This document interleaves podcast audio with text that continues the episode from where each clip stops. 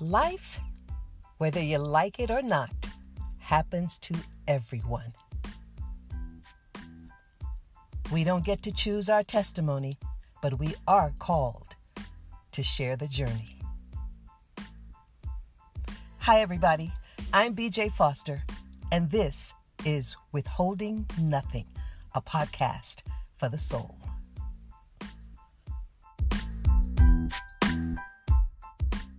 Let's do this thing.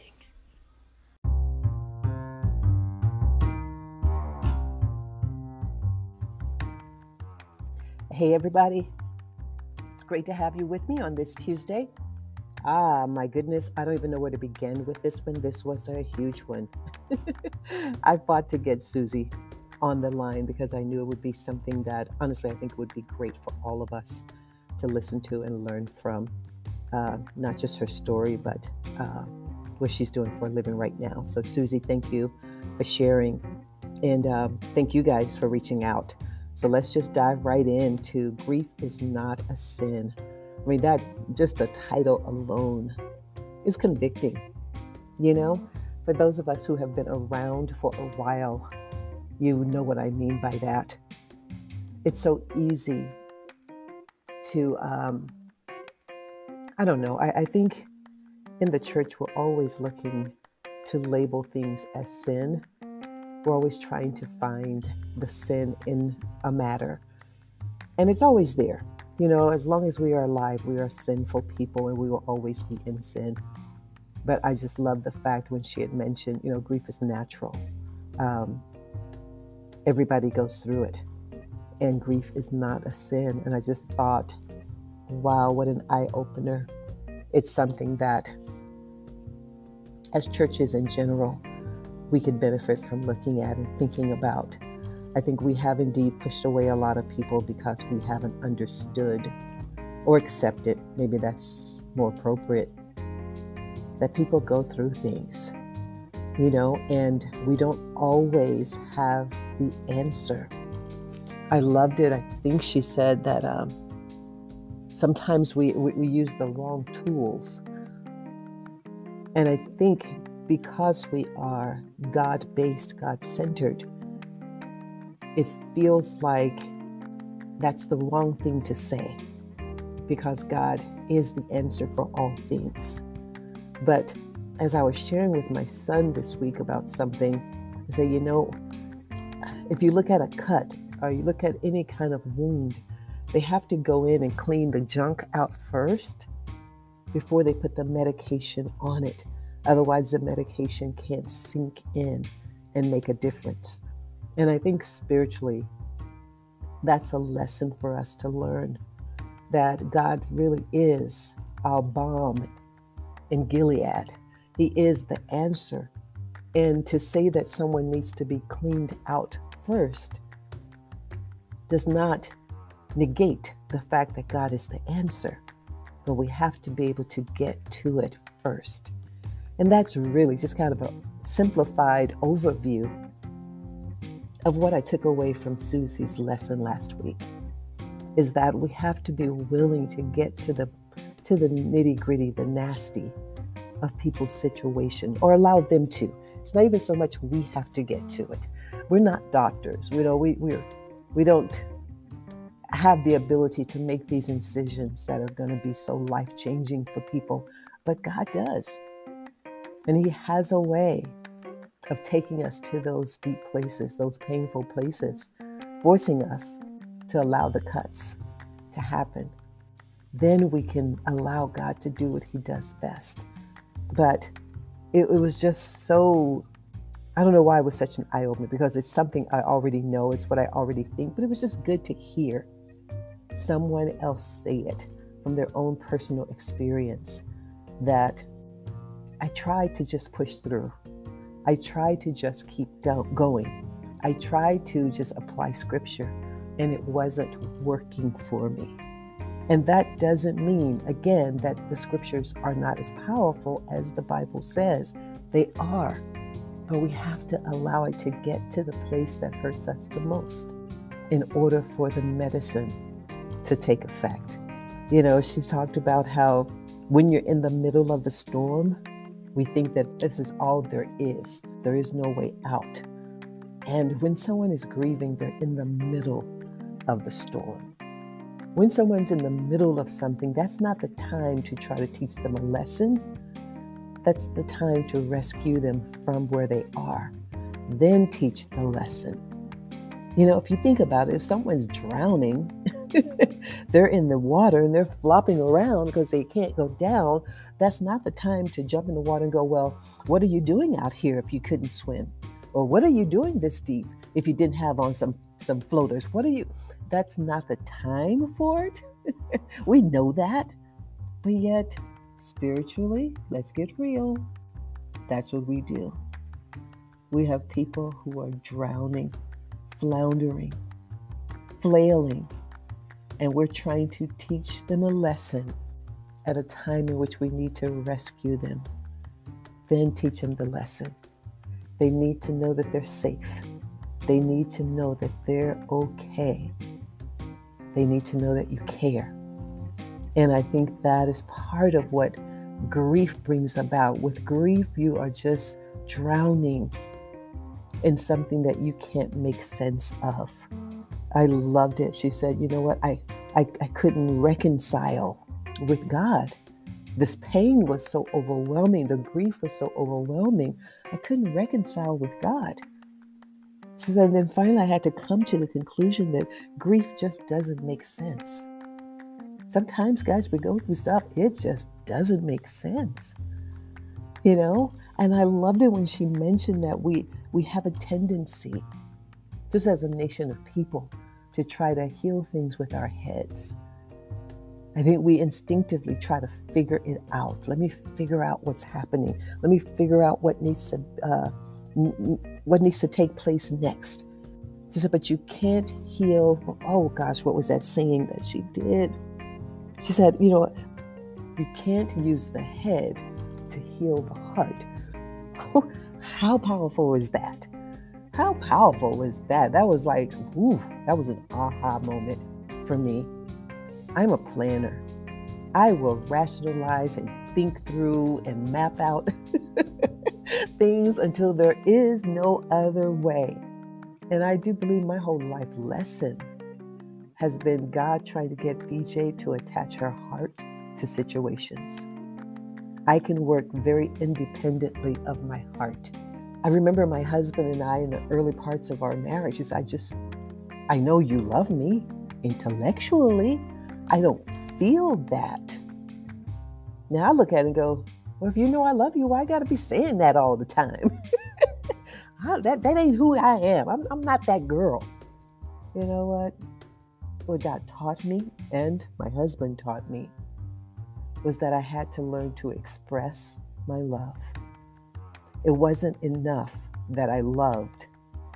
I needed now to learn to express my love so that other people could receive it. Because it would frustrate me. It would hurt me. I mean, I would be like, I don't understand. Why do people keep saying, I don't know how you feel about me? I'm what the heck? Stop it with this feeling stuff. the guy said, No, no, no, no, no, no, no, BJ. This is not them. This is you. I need you to see something. I need you to learn something. You must learn to express the love that you feel inside. This isn't something you can think your way through. It was the equivalent of me using my head to heal the heart. I feel like I've gotten it now. This has been a long time coming, but I do feel like I have it now. Do I have it down well? Probably not. Does it come naturally? Absolutely not. But I did learn the lesson and therefore I can hear it when someone says, I don't feel anything from you. That was a difficult, even a difficult question for me to answer. My husband would ask me early on in our marriage, So, babe, how do you feel? And I would begin to tell him what I thought. I didn't see a problem with that. But he made it really clear one day when he says, Honey, I didn't ask you what you thought. I asked you, How do you feel? And I realized at that point that there is a distinct difference between the two, and I wasn't clear on it. That's why I couldn't answer it. I didn't know how I felt. So I instinctively went to my head. It was the wrong tool to pick up the right tools for the right things in the right situations. Anyway, that was a BJ aside about her life. but I loved it. You know, she said, but when you're in pain like that and you can't reconcile the pain, the good, loving, caring God that you know in your head doesn't feel good, loving, and caring. And she said, and that just didn't make a lot of sense to me. It was like I was looking at God through a veil of pain. God was distorted. That was beautiful. I can't even begin to tell you guys how many of us are wandering through our relationship with God with a veil over our eyes. And we are seeing, we're seeing a distorted God because of the pain or the anger or the frustration, whatever it is that is blocking your view. We have to deal with what is blocking our view because until we do, we're never getting the real God. We're getting a God that is that is shadowy. We're you know, you know Satan's greatest ploy is to make us not see God clearly. And he will use whatever he has to use to blind us to that. So we do need to stop and look at ourselves individually and go, okay, God, how are you being distorted for me? It may not be like BJ's. Maybe you you really are a touchy-feely person and your heart is just is huge. That was just a BJ thing, may not be your thing. But how is your God being distorted, blurred, so that you don't see him clearly? Because that is Satan at work. And we have to be willing to go, God, whatever it takes for me to clear it out so that I can see you. So many of you commented on the, I, I mentioned the fact that God returns us to the place where we lost sight of his hand. I love those God moments. When I say that, it's not something BJ planned out. It's not something BJ wrote this thing down and I'm going to say this when I'm speaking to this person. Sometimes things come out of my mouth. Guys, I promise you, I have no idea where they come from. that was one of them. But I do believe it's true that God returns us to where we lost sight of his hand. He really does. And if you think about it, we it's like a child walking down the street holding mom or dad's hand and then something cuts in between you and you don't you're not holding hands anymore. And if something stays in between you long enough and it gets big enough, you lose sight of the hand or the person whose hand you're holding. That's all it is. We start this journey walking hand in hand with God, gladly walking hand in hand with God. And as we age, as life happens, things cut in on us and we lose sight of His hand. You know, for a while you can be separated, but you can still see the person. You go, oh, okay, I see you. You're, you're over there. You, you're good. I can see you. And then all of a sudden, a big wall is between you, and then a mountain is between you. And now you can't even see him anymore. That's why the scripture says you were running a good race. Who cut in on you? Who cut in on you? We have to be willing to remove the barriers that's standing between us and God. You know, the job that I have working with my kiddos, that is our mission thing, is that we are here to remove the barriers so that these kids can stay in school and graduate. That is literally part of our mission statement. What does that mean? Whatever is in the way, we're there to help tear it down. For some, it's hunger. They don't have food, and therefore, we constantly find ways to help these families feed these kids. For some, it's shelter, clothing, shoes, the ability to see a doctor. It's anything that gets in the way of these kids being able to come to school every day and therefore ultimately graduate. Spiritually, really, it's the same thing.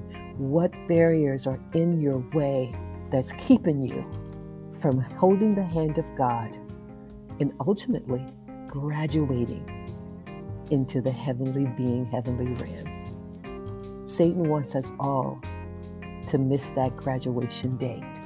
He wants us to give in to all the various things that are causing us not to be able to run the race. But what if, one by one, we started removing barriers, not just for ourselves, but for each other, so that we can reconnect with our God? Isn't that honestly the goal of every Christian? The goal of every Christian. You know, I said to Susie as we were speaking, I said, you know, as we go through our stuff, we get hung up on what we go through. You know, I cannot imagine having a baby that weighed one pound, what is it, eight ounces? I can't imagine having a baby that's that small. I remember seeing it. I remember freaking out to some degree, trying to be faithful for them. but in my heart, going, Ooh, God, this one, this is a hard one. I can't imagine. But God doesn't place barriers in front of us that we cannot overcome. He wants us to make it. You know that, right? God wants us to make it back home to Him. He is not rooting against us. He's not up in heaven going, Ooh, this barrier is going to take BJ down. I can't wait to see this one. My goodness, what kind of God would that be? Remember, we've got a cloud of witnesses cheering us on. We got to not look at the whole mountain, though. Take a little bite, little bits, little bite sized pieces. When we look at everything all at once, it's way too massive. But if we take one little thing at a time and knock it down, that's what we do with these kids that I work with. It's too overwhelming for us, even trying to help them if we try to tackle every situation in their life. It's not possible. We try to deal with one little small thing at a time and change their mindset around it. Guys, we need to deal with the barriers in our lives, the pain of the barriers in our lives, and change the mindset around it. As I mentioned to Susie, God is not wasteful. There's nothing that we have gone through or are going through that God is just doing it just to be doing it. I know how busy my schedule is. My life is crazy busy from the minute I get up in the morning until I put my head on the pillow. I cannot imagine how busy God's life is. The things on his calendar, if he had one written out, would just boggle my mind. So he doesn't have time to just waste our time and waste his time. Whatever you're dealing with, you're going through it for a reason. Slow it down. Reconcile with God. God, I don't know why. I don't know how long, but I know we're going to get through this together. And on the other side of it, there's a lesson learned. Taking it in bite sized pieces, knowing that God is out for our good as we go. I love the little the the little saying that she said. Who was it? C.S. Lewis. Um, I never knew that grief felt so much like fear. I never knew grief felt so much like fear. It's true because it cripples you, right? Grief cripples you, and therefore it feels exactly like fear. So if there's something in your life that has you kind of fearful right now, pause and look at it. Maybe you're grieving something. I don't know. I'm not an expert on this. I don't even pretend to be. But I do know what barriers look like. I know what barriers feel like. And mostly, I know what barriers will do to a relationship. This is all about us coming into an incredible relationship with our God. So, whatever it takes in order to make that happen, that's where we want to go.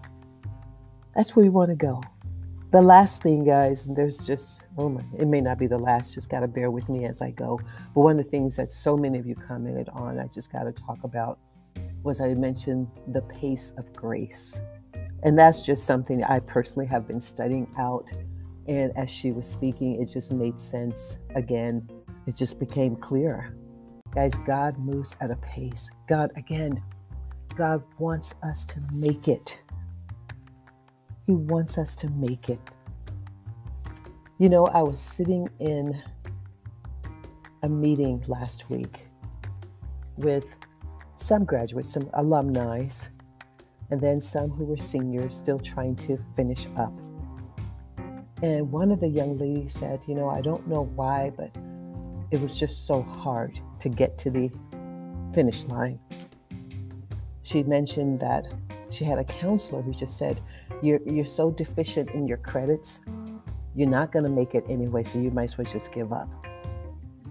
And she was so discouraged that she was ready to walk away and just give up. And then she started to work with Communities In Schools, which is what we do. And we worked with her and helped her get caught up just in enough time to be able to walk across the stage of graduation. I know that the counselor meant no evil intent. It's the job of a counselor to help students make it it's not their job to discourage them and make them drop out of school. But sometimes when you're dealing with a school that has, let's say, 1,200 students in it, you know, and 400 or 500 of those students are on your caseload, you don't feel you have the time to slow down. And that's what I was talking about with Susie when I said, you know, ministry, I think, can fall into that same trap is that you feel like you have so much to do. You don't have time to slow down for those that are so behind that you find it almost easier to let them slip through the cracks and move on. And you can justify it, even in your own mind. I got all these people I've got to work with. I'm sure the counselor felt, hey, I got all these students, students who have been working hard, students who haven't been complaining or missing school. So why should I spend all this time with someone who doesn't appear to be helping themselves? Right? That becomes the mindset, that obstacle for a lot of people is enough to make them quit. I think spiritually it's the same way to look at someone who is so behind, someone who have not shown themselves really worthy, if we want to use that term. I don't, I just can't think of another word. But you know, when you have someone who you go, Are you even trying? It's frustrating. But we have to, in good conscience, make sure that we are making every effort to slow down enough that it's possible for them to catch up to God. Not about them catching up to us, it's catching up to God. And that's where the pace of grace comes in. And that's why that one was so huge for me and still is as I'm studying it, just to see that God loves us so much, guys, that He slows down. Now, we still have to do the work, we've got to try to, you've got to do something. It's not like I stop and God just comes back to grab me. He said, No, no, no. You need to be in alignment with me. This is a partnership. That's the thing I think I've learned the most since I've been here in Reno. He will do his part always, but he calls us to do our part. He calls us to, you've got to flex your muscles, you've got to stretch, you've got to try to reach me. Anyone who tries to reach me will be reached, will be caught. But if you're not going to even make the effort, that's a whole different ballgame. But are we, first of all, just personally, are we understanding just how incredible it is that our God slows down for us? And that's all of us. No matter how strong you are spiritually, we all have some area in our life in which God, if you hadn't slowed down, I wouldn't have gotten there. Every one of us. So there needs to be such an incredible gratitude for God's pace. And then we need to turn around and extend that same pace to other people. I do. I, I, it, you know, my son is now 24 years old But I remember it like it was yesterday when that little voice says, Slow down for me, mommy. It really did radically change my life because I believe that was God's voice coming out of this little child speaking to BJ. Because I was so on the go. I've got to go. We got to go. Let's do this. And to slow down, or he was slowing me down. It didn't look the way I wanted it to look. We can't keep up with the Joneses if we're going at this pace. You know that, right? And I can only imagine what that must have felt like to my child. You know? I mean, I can imagine what it would make me feel like today as a grown woman if someone if I felt someone was so busy and they looked at me as as a problem. So that's what makes me stop and go, maybe it's exactly what I needed to hear at the exact time I needed to hear it.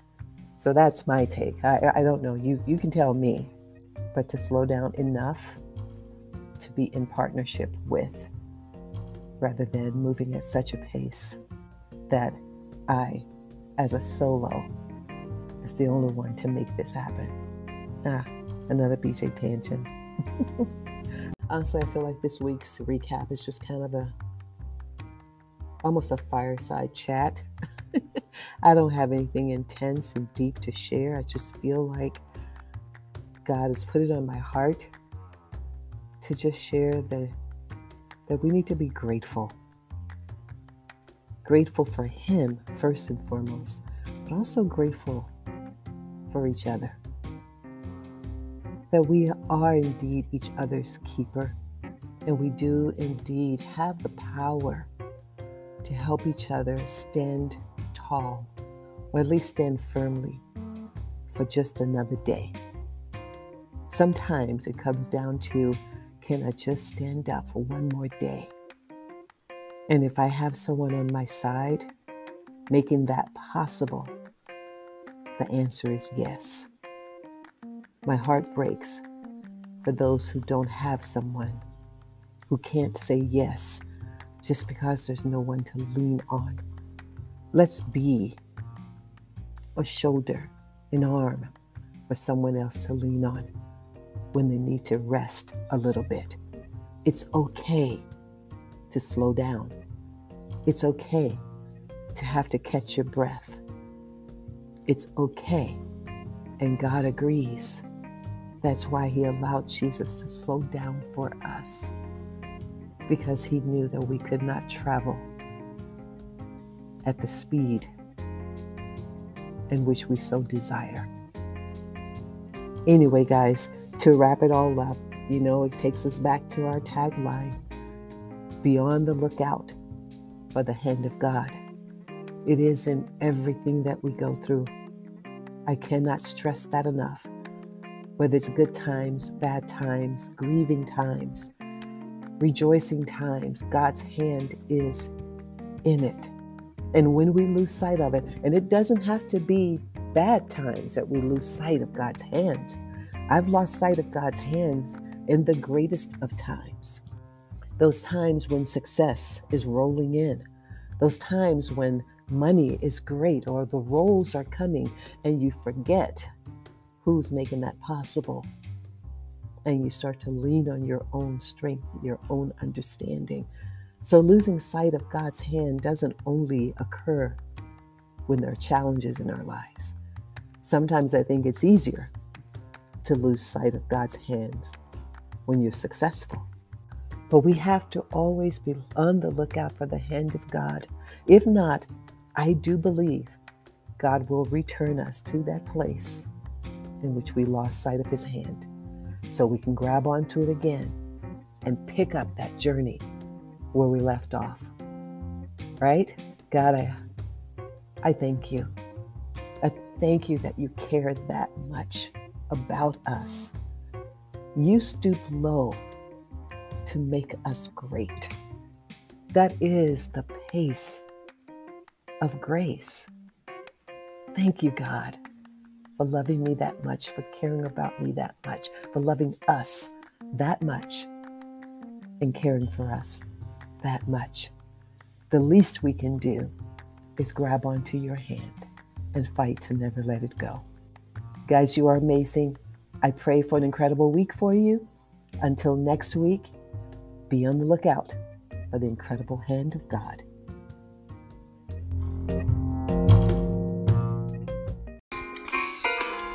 Well, that's going to wrap it up for this week, everybody. Thank you so much for your time.